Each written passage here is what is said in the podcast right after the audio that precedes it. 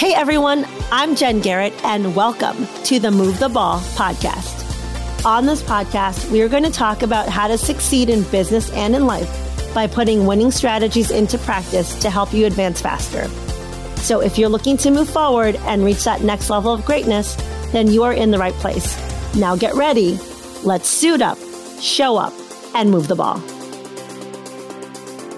Hey everyone, Jen Garrett here. It's so great to be back with you on another episode of Move the Ball. If you haven't already subscribed to the podcast, make sure that you do so so that you never miss an episode. Now, today, inside the huddle with us and ready to help us to move the ball is Mr. Peter Taunton. Peter is a pioneer in the fitness industry and an expert at understanding consumer desires and fulfilling them. Back in 2003, Peter had a vision for Snap Fitness, which we will get into later, and he set that vision into motion. Today, there are Snap Fitness franchises in 2,500 locations across 26 countries. Peter also acquired and founded several brands to round out the consumer fitness experience, such as Nine Round, Farrell's, Yoga Fit, Steel Fitness, and Fitness on Demand.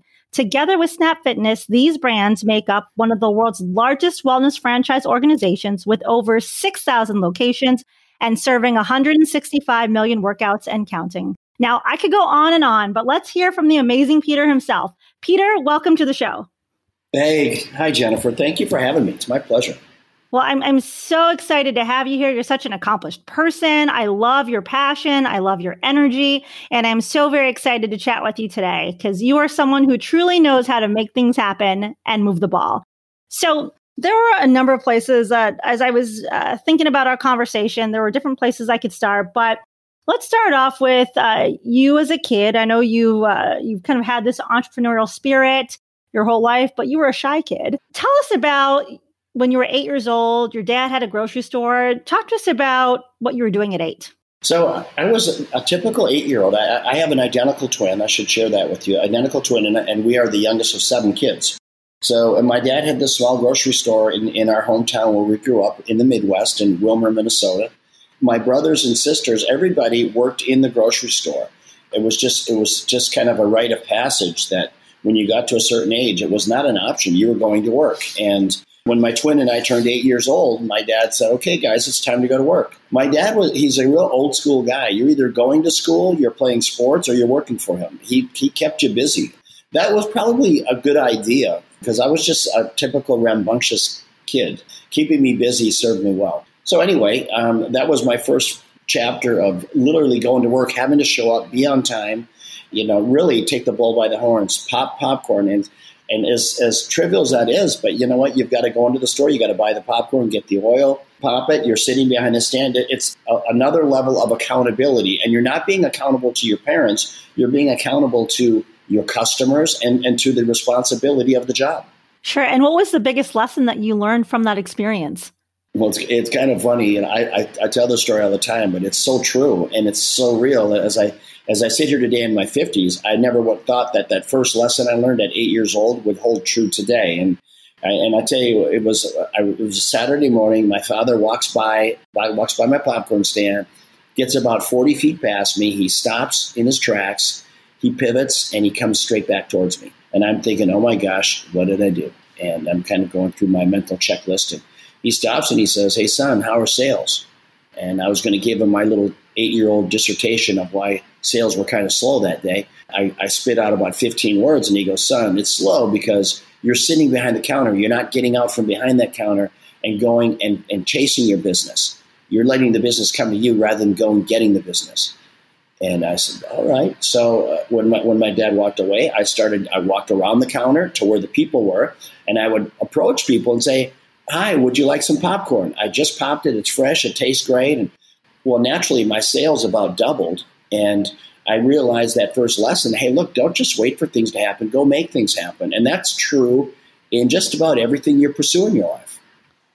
Absolutely. Yeah. A lot of people, they just kind of sit back, as you mentioned, they're more reactive or waiting for those things instead of being out there creating the opportunities right? Trying to to get sales or, or make things happen. So that's great that you learned that at a really young age and have taken that. It's obviously worked well for you in your career. So it's a great lesson to to learn as a kid. So let's chat about Snap Fitness. You had this vision to create an affordable 24 7 results driven gym that was differentiated from the other big gyms and that traditional experience. Talk to us more about how did that vision come to be for you? Well, I had been in the fitness space for 20 years prior to starting Snap Fitness. And when I, when I sold my, my other small chain of health clubs, and they were called America's Fitness Centers, there were seven of them. When I sold those, there was one particular employee of mine who had been with me for about 12 years, and he was just such a great guy. He didn't he didn't transition well from my my leadership style to the leadership of the new owners. After about six months of selling my, that company, he kept coming back to me saying, "Hey, Peter." Would you consider building another club? I'll run it for you. He was really uncomfortable where he was at. And I said no several times, but I, it, it, pushed me into a place to where I said, look, what, what I was apprehensive about was just spending all the capital on building these big clubs with indoor pools and all these things and racquetball courts and aerobic studios. It was a, it was a, a, a lot of capital required to get one open. So I started chipping away at some of the things. I said, look, you know what? I'm not going to have swimming pools. I'm not going to have I'm not going to have climbing walls. I'm not going to have daycare. I'm not going to have aerobic classes. So I chiseled this thing down to about a four to 6,000 square foot club. So it was literally about a tenth the size. And instead of having 60 employees, I had two, and they were open 24 hours. And so I wanted to make sure that the product that I brought to market was still relevant. So it had lots of cardio equipment, it had lots of strength, lots of uh, lots of selectorized equipment. So you or I could go into that gym and have everything we need to get fit. Okay, if you wanted to swim or you needed childcare, that was not your answer. But for the masses, it worked. For 75% of the population who wanted to exercise, this was absolutely perfect for them. So I launched my first club in 2003, and it literally, my timing was right, the product was right. I didn't cut any corners at all. It really represented itself well. It was very relevant. You know what? The first year, I think I opened 12 clubs. The second year, I went from 12 to opening about 60. And by the by the third year, I was opening 100 plus. And believe it or not, boy, it was either the fourth or the fifth year. Fourth year, I opened 377 new stores in one year with, with one brand, Snap Fitness. So every day, more than one a day, I was opening. And I'm not talking about signing a lease, I'm talking about a new club opening every day. It's amazing. Wow, that's impressive. Are, as you continued to scale that, were there any lessons that you learned early on that you were glad that you learned early in the process? Well, you know what? I've always been very detailed, and that's just my mindset. I'm my attention to detail is how I run my life. Um, with with a daily to do list as an example. So I'm very methodical on what I do, so things don't slip through the cracks. I, I, I hold myself to a very high level of accountability, and for me, those systems and processes that I put in place when I was doing three or four clubs a month, it was the same process when I was doing 30 clubs a month. All I would do is add more resources. So what I'm what what I think I'm very good at is casting people in the right role but then, secondly, getting people to stay in their lane. So they just focus on your part of the of the ball game. All right, it's just like uh, you know you don't want a linebacker worried about what the running backs. You just everybody's got to stay in their lane, and the, the same applies for this. And it's it served me very very well. And when you walked into my my headquarters when we were opening a club every day, there was not people running around there with their hair on fire. Everybody was very calm, and it was a really well run machine. That's great. And what do you think? I mean, aside from making sure that everyone was staying in their lane, were there any other uh, cultural things that you did or or practices you put into place to make sure that it was running well and not like you know people running around with their their heads cut off because I've been in businesses where it's been utter chaos every day and those are not fun businesses right or healthy businesses to to operate in. Well, you know what? I think I see it a lot, and today I do a lot of mentoring with uh, with entrepreneurs, both young and old, and and established and just getting started. And I, I tell you what, I think the biggest problem that many businesses experience are due to over leveraging of the company. Okay, they lack patience, so they they get they get patience and trajectory confused, and then capital. So what ends up happening is they want to go out, they want to raise money because they think money money is what's going to give them the trajectory that, that they need, and that's not always the case. If, if, if anything goes sideways in your business, you could have a huge problem on your hands, which is essentially what happened in, in 2008, 2009 in, in the real estate crisis. The banking world changed, and people that were over levered, they felt it. Yeah, completely agree. So, one of your management philosophies is that success is 10% what happens to you and 90% how you react to it. Share with us what that means to you and how that uh, philosophy has really helped you as you've continued on with Snap Fitness or growing any of the other businesses. Business is is like life, right? They they mirror each other. You're going to have adversity in your life, and you have to come to expect it. I will tell you, I've got I have many friends that have done very very well in their lives, and when we're sitting around huddling and and having a beer and just talk, talking about our lives and our businesses, every one of us will tell you that all of the learning experience, all of the growth that we had as individuals came through times of adversity. And I tell you what, anyone can anyone can run a company when the wind is at your back and it's just smooth sailing. The, the decisions aren't tough, and you've got unlimited cash flow. It, that's a very easy company to run. You can get away with things because you have this cash to help bail yourself out. But when you're trying to build a business in times of adversity, it's a it's a challenging moment. So I try to prepare people. Number one, to be be patient, and that, that's a big word, and that's a mouthful. But be patient in what life throws at you and what your business throws at you, and and then be prepared. Once again, some people's issues that they have within their business, it's self inflicted. Why? They over levered. Maybe they pulled too much cash out of the business once they started to get some some uh, momentum. And I see that happen too. Suddenly, what are they doing? They're driving in a new car. They bought themselves a new boat. They're taking fancier vacations. And I, I tell you what, I, I, I'm all about give yourself a little, set yourself goals and give yourself a little bonus here and there. But if you're trying to self fund your business, tell you what, hold on to that cash, be hold it. It's sacred, sacred money, and and spend it within your business, not outside of your business. Yes, re- reinvest into the the growth of the business versus splurging on the uh, the material things or the nice things that we all like to show as a measure of success, but maybe yeah. that cash could, be, could be used. And you know what, Jennifer, we're dealing with it right now with the quarantine. I mean, nobody saw the quarantine coming. Nobody nobody saw C nineteen coming. And I, I tell you what, there are hundreds of thousands of businesses out there today across this country that are hanging on by a thread.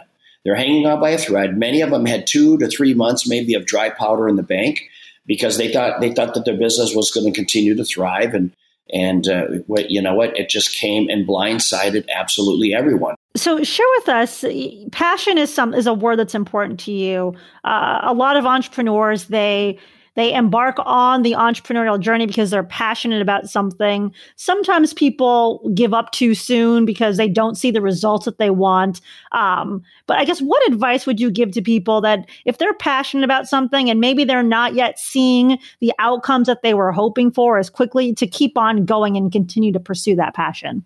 Well, I talk about you know patience and perseverance, right? That no quit attitude, and everyone, especially if you're if you're an entrepreneur and you're trying to and you're trying to um, develop a startup, trying to create a concept. It, you know, as an entrepreneur, you're either taking an existing product and trying to enhance it, or you're trying to blaze a trail with something new and innovative. And the latter is significantly more money and, and riskier, but in, in many cases, far more rewarding. So, it's what I just try to tell people is look, having passion, it's it, it's important, but make sure your passion is controlled and it's and it's and you're not like a wild horse or like a dog chasing your tail uh, understand what it is you want to do. And if you've got to write things down in a chronological order to keep yourself on task and on point, by all means do it. But you know, having somebody who's extremely passionate but lacks direction and focus, that's not going to get you anywhere. Yes, yes, yeah. You definitely have to have that direction, focus, making sure that you, you've got a plan so that you can execute and also to pivot too when you uh, when we're in moments like covid-19 i mean for me as an entrepreneur i've had to considerably shift kind of my primary focus for my brand but i actually embrace the adversity and i've welcomed that challenge because i enjoy what i've been doing with this move the ball brand. It's really just shifting so that we can continue to be a viable business and offer the services that uh, that present opportunities right now. But uh, but having that plan, it's easy, especially in times of uncertainty, to get discouraged and to not have that patience or that perseverance to weather through the storm, weather through the obstacles, such as what we're dealing with with COVID. 19. And I think by just writing things down and staying focused, it's easy to continue to persevere and remain uh, committed to your goals and to your journey versus if you don't kind of have that focus, it's easy to get distracted by all the noise and yeah. everything that's going on. Absolutely. And focused passion is, is it's beautiful. And to me, I, I, think that if you ask any of my employees when I was back running my companies, uh, that's one thing that they loved about me. I'm very passionate about what I do, but I'm very uh, I'm very organized, and and passion is contagious. So I think people like it, people fueled off it. I think it's a necessity when you're in a people facing uh, business to, to, that your that your leader has passion because nobody wants a, a, leadership that comes in like Eeyore out of Winnie the Pooh. You, you want to have energy and and enthusiasm, and you want to be able to fire people up and inspire those around you. Yeah, I'm glad you mentioned that. Uh, one of the things that I write about in my book, Move the Ball, is that great leaders, great athletes in life, they have what I call energy that energizes because it's really about owning that energy that you bring into any room with you so that you can use that to fire up the people that are on your teams and get them excited to do great things. So I'm glad that you you mentioned the energy. Um, so share with us what has been the most satisfying moment for you being an entrepreneur. For me, I always measured my success as an entrepreneur by with money, and I, I don't know why. It's probably because at the time I didn't have a lot. But when I started Snap Fitness and and was growing that company, I started it with my own capital, myself in the bank, so I didn't have any partners. I grew the company to about five million of EBITDA, and it traded at a twenty time multiple. So it was at the time it was valued at about 100 million dollars, and I sold 40 percent of the company for forty seven million, and it was a cash deal, no debt on the company. My most memorable moment, I was walking down the first fairway at Spring Hill Golf Course. And my phone rang, and it was my attorneys and accountants, and they said the, the funds have, have landed in your account and literally, I you know I went to my little mobile app and I saw 47 million in my checking account, and uh, literally, you know, my eyes welled up as I was I I had done it at that point in my life. I actually did it. You know, I actually did it. It was the money was in the account, and so that was the first bite of the apple for me, and was very sweet. I ended up doing it again five years later, where I sold for about the same amount again. I sold like 19% or 16%. Um, so today I still own 44% of Lift Brands, and I'm sure in the next few years we'll sell the balance. But it's you know, and that's that's part of being an entrepreneur. That's what I talk about all the time. Is you have to create a concept, so that's part of it. And when I talk to entrepreneurs, I ask them, "What's your exit strategy?" Because a plan is not a plan without a, an entry and an exit. Correct. So I, yes. I walk them through it. So anyway.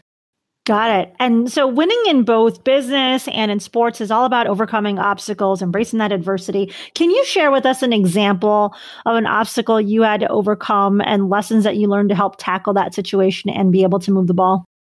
Well, in, in business, I've had the hardest thing for me is I, I create such you know amazing relationships with my employees because I genuinely I expect a lot of them, especially those in leadership positions. So it's it, it it's heartbreaking for me when I have one of my employees, and I had one in particular that that stole, literally embezzled about three and a half million from me and stole it. And he did that over a period of time. Very clever the way that he did it. It was a, a plan that he had implemented. He was destined to get caught, but he was just it was a, a shell game, and you know, so that kind of broke, broke my heart. It was a surreal moment for me that somebody that I entrusted so much and that was who I considered a friend would would steal to the company at that level, and that that not only affects me, that affects hundred employees as well. That's that's an adult number. So th- that was a great lesson for me to learn. You know, we tightened things down a lot. That, that was really a you know a character building moment for me. Sure, yeah, it's not just about the the theft of the money, but it's the betrayal of the trust Absolutely. of someone on your team.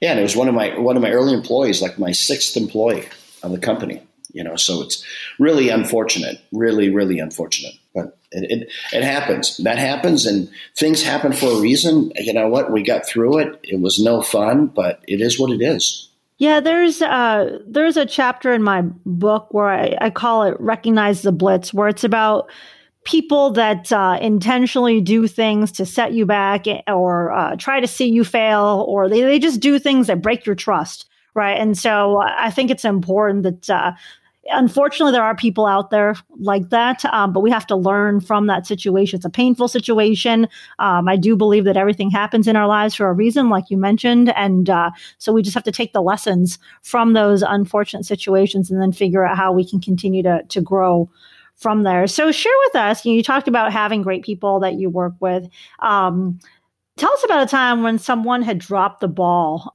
someone on your team drops the ball on something critical, how do you handle that situation? People dropping the ball is that is just life. And I think in any good leadership that you you want to be able to empower. I don't think that I could have grown my company at the at the speed that I did or with the great people that I had hired. I don't think I could have kept them around without empowering them to make decisions. And so I think when I when I look at my role within the company, my role was the vision of where of where the company should head to in order to stay relevant to the consumer. That was first and foremost my goal. The second goal was to cast people in the right role and mentor them and and and empower them to make decisions. So when you do that, it's it's fulfilling for the person who you empower because they feel like they have some skin in the game and that's a beautiful thing and that's how you get that's how you get cust- or uh, employee loyalty from when they feel like you entrust them and when they make mistakes and or they get a little bit sloppy then what I would do is I would pull them aside, or it would always drive people crazy when I was at a, when I'm in the boardroom with them, and I would say, "Look, I guess we're just average. I guess we're just an average company." And because they knew that I was a complete overachiever and there was nothing nothing in my life that I ever wanted to be average. So when I said, "Look, we're just not that good. Let's just face it, we're not that good. We're sloppy." And you know, I would let that breathe a little bit in the room.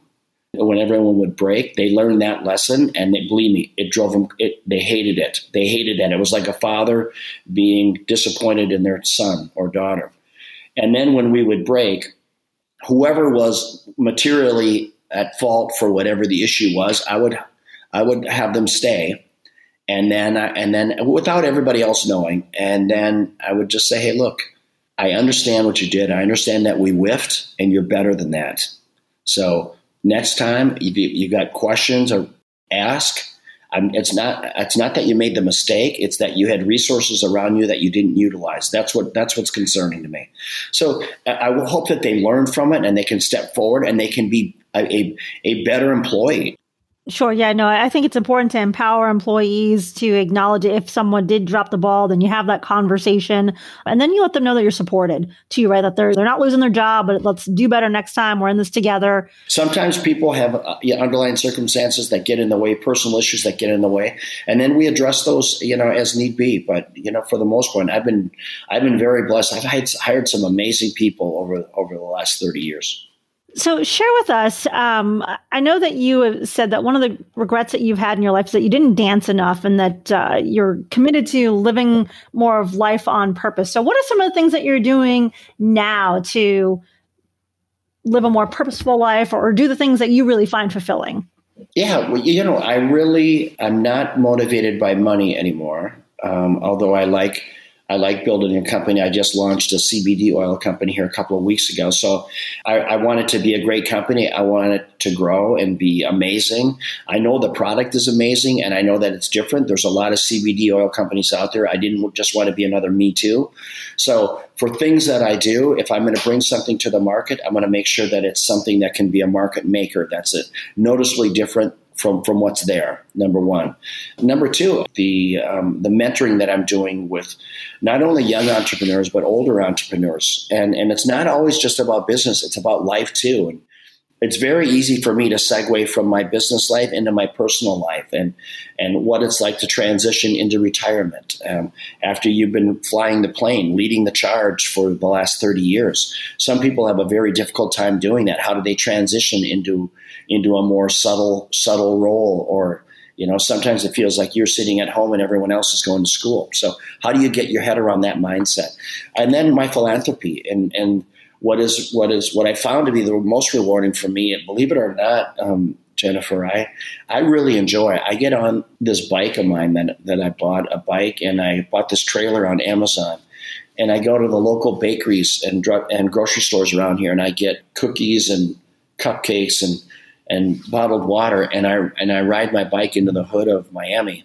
and just roll up on the homeless and visit with them and talk about life and talk about how they get there and, and I'm just I become a friend. I make friends and that does more for me than it does for them. I promise you.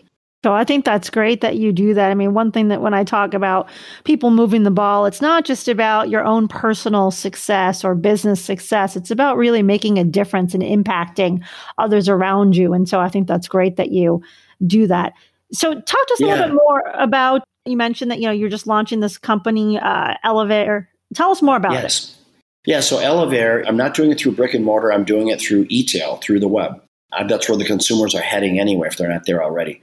So my product, it's it's gluten free, GMO free, organic. There's no no THC in it. It's a great product. My topical lotions, they absorb into the skin very very easily. My tinctures, which is the drops under the tongue, very very high absorption rate, about a ninety percent. The people that are on other CBD products, when they try mine, they they have a noticeable difference, and it's and it's through liposomal encapsulation, which is just a fancy word for how the product is absorbed into your system. And what you don't want is product just to be just to pass through your system. You want it to be absorbed. So CBD is the Tylenol of the future, and I'm like I was skeptic at first, but I've been taking it for about three years now. And I'm a believer. CBD is the Tylenol of the future. I take it twice a day, and I absolutely love it. Great, thanks for sharing. And uh, people can check out your your company Elevare at elevarelabs.com. We'll be sure to put that in the show notes as well, so yeah, you guys listening you. can can check it out. And so let's talk about the importance of taking care of your health as a leader. I mean, far often I, I see people they put their health on the back burner because they're just busy with work and family commitments and and everything else. Sometimes I'm guilty of this. I have five kids, um, and so uh, it's easy to make your your self care not much of a priority. So, what advice would you give to people? What you know, words of wisdom? Because if you want to perform at your best level and best serve others, you got to take care of yourself. So, as somebody that's in this industry, I guess what motivational words can you share to kind of get people focused on their self care? Well, I think you need to have a plan, and a, a routine is critical. You know, there was a military guy, I saw it on, on YouTube. They say he make the bed. The first thing he does every day, he makes his bed. I do the same thing. But I mean, it's it, it, literally getting into routine in the morning and then the must haves the, the non-negotiables. I mean for me getting about 45 minutes 45 to 50 minutes of exercise every day that's a non-negotiable. Now do i miss a few here and there? Absolutely but not very often. I'm i get probably six to seven days a week i'm i'm training 45 to 50 minutes a, a day. And that's that's great for my physical condition. It's great for my mental health. You know, so I think it's your, your physical health, your, your having balance with your family and your friends is important, and then and then with, with, the, with your faith, you just just you know have a well balanced life. Don't sit, don't get up in the morning, go to work until your head hits the pillow at night, and you're you're not uh, present when you're with your family or with your or with your girlfriend or whatever it might be. Just you know what focus on being present and and understanding that there's more to life than than work all the time. And that, that's that's a hard lesson to learn because especially those of us that are overachievers and we, we completely immerse ourselves in these businesses and we wake up one day and and suddenly 10 years has blown by. So that's why when i say i, I wish i danced more. Hey look i've got i have a hell of a lot to show for it but um, if I had it to do over again, Jennifer, I would have I would have done it differently. I would have danced more. I would have spent more time with with my family and my friends and had more of those moments. But um, I don't want to be too hard on myself on it. I had no plan B, so there was no plan B. I didn't. I'm not some little trust fund baby. I'm a self made guy, and I think the fear of loss is what drove me so hard because I literally had no plan B. So I, just nose to the grindstone. I gave it what it took, and I, I was just determined. Well, I like that you talked about making sure that you're fully present because I think a lot of times we half show up for events with our family, you know, we're not really in the conversation. We're checking our phones or not paying attention. And uh, I remember years and years ago, I heard a woman say that your kids would rather have you be there for, like, for example, at a sporting event. They'd rather have you show up to the sporting event once and be fully present than be there every single game and be on your phone the whole time. Right right? And so it is about that that presence. That's something i've really been working on. I know you know that my dad had passed away very unexpectedly. That really taught me a lot because i like you work work work. I was always so busy. And so i've really been over the last four years trying to be very intentional with what I yeah. say yes to. And I say no to a lot of things, uh, things that can make me money. But if it just doesn't align with my core being or what I want to spend my time on, I just say no to it. And so I think when you realize the importance of being present every single day, it's easier to say no to the things that don't align with your core purpose. Yeah, I could, couldn't agree more. Well said. So now what I want to do is I want to transition to my two minute drill, which is just seven fun questions. Are you ready? Yeah, I am ready. Let's have it. Okay. First one is what is your favorite food? Lasagna. My mother's lasagna. Okay. Uh, how about what is your favorite movie? Braveheart. That's a good movie. I love how it. About, right? Yes, yes, it's a classic. How about what is your favorite professional sports team? I'd have to say the Minnesota Vikings, just because I grew up in Minnesota. Gotcha. Well, I am looking forward to. So I'm a Bears fan from Chicago, but uh, oh, right. uh, but I will say that um, I did uh, have a few guys on my podcast uh, right before the NFL draft. I did this Path to the Draft series, and a couple of the guys that I had on the show actually got picked up by the Vikings. So Josh oh. Metellus, uh, Harrison Hand. So I'm really looking forward to uh, seeing nice. how well they do this year when they're not playing the Bears. I'll yeah, right up. Right. Other, other games. Yeah.